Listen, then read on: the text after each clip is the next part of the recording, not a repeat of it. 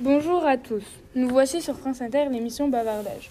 Aujourd'hui, nous allons parler de la peinture Roméo et Juliette faite par Frank Bernard Dixie. Frank Bernard Dixie était un peintre illustrateur britannique. Cette peinture représente la scène sur le balcon et aujourd'hui, nous allons recevoir Roméo et Juliette pour en savoir plus sur leur histoire. Bonjour à vous. Bonjour, je m'appelle Juliette Capulet, j'ai 13 ans, je suis la fille du chef de la maison à Vérone. Bonjour, je m'appelle Roméo Montaigu. Mon âge a toujours été un mystère. La seule chose que je peux vous dire, c'est que je suis plus âgée que Juliette. Je fais partie de la famille rivale des Capulet.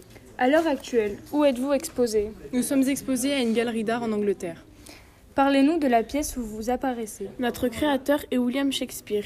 Il nous a créés au début de sa carrière, puis publié en 1597. Pouvons-nous en savoir plus sur votre histoire Roméo et moi sommes liés d'un amour puissant, malgré les différends de nos familles.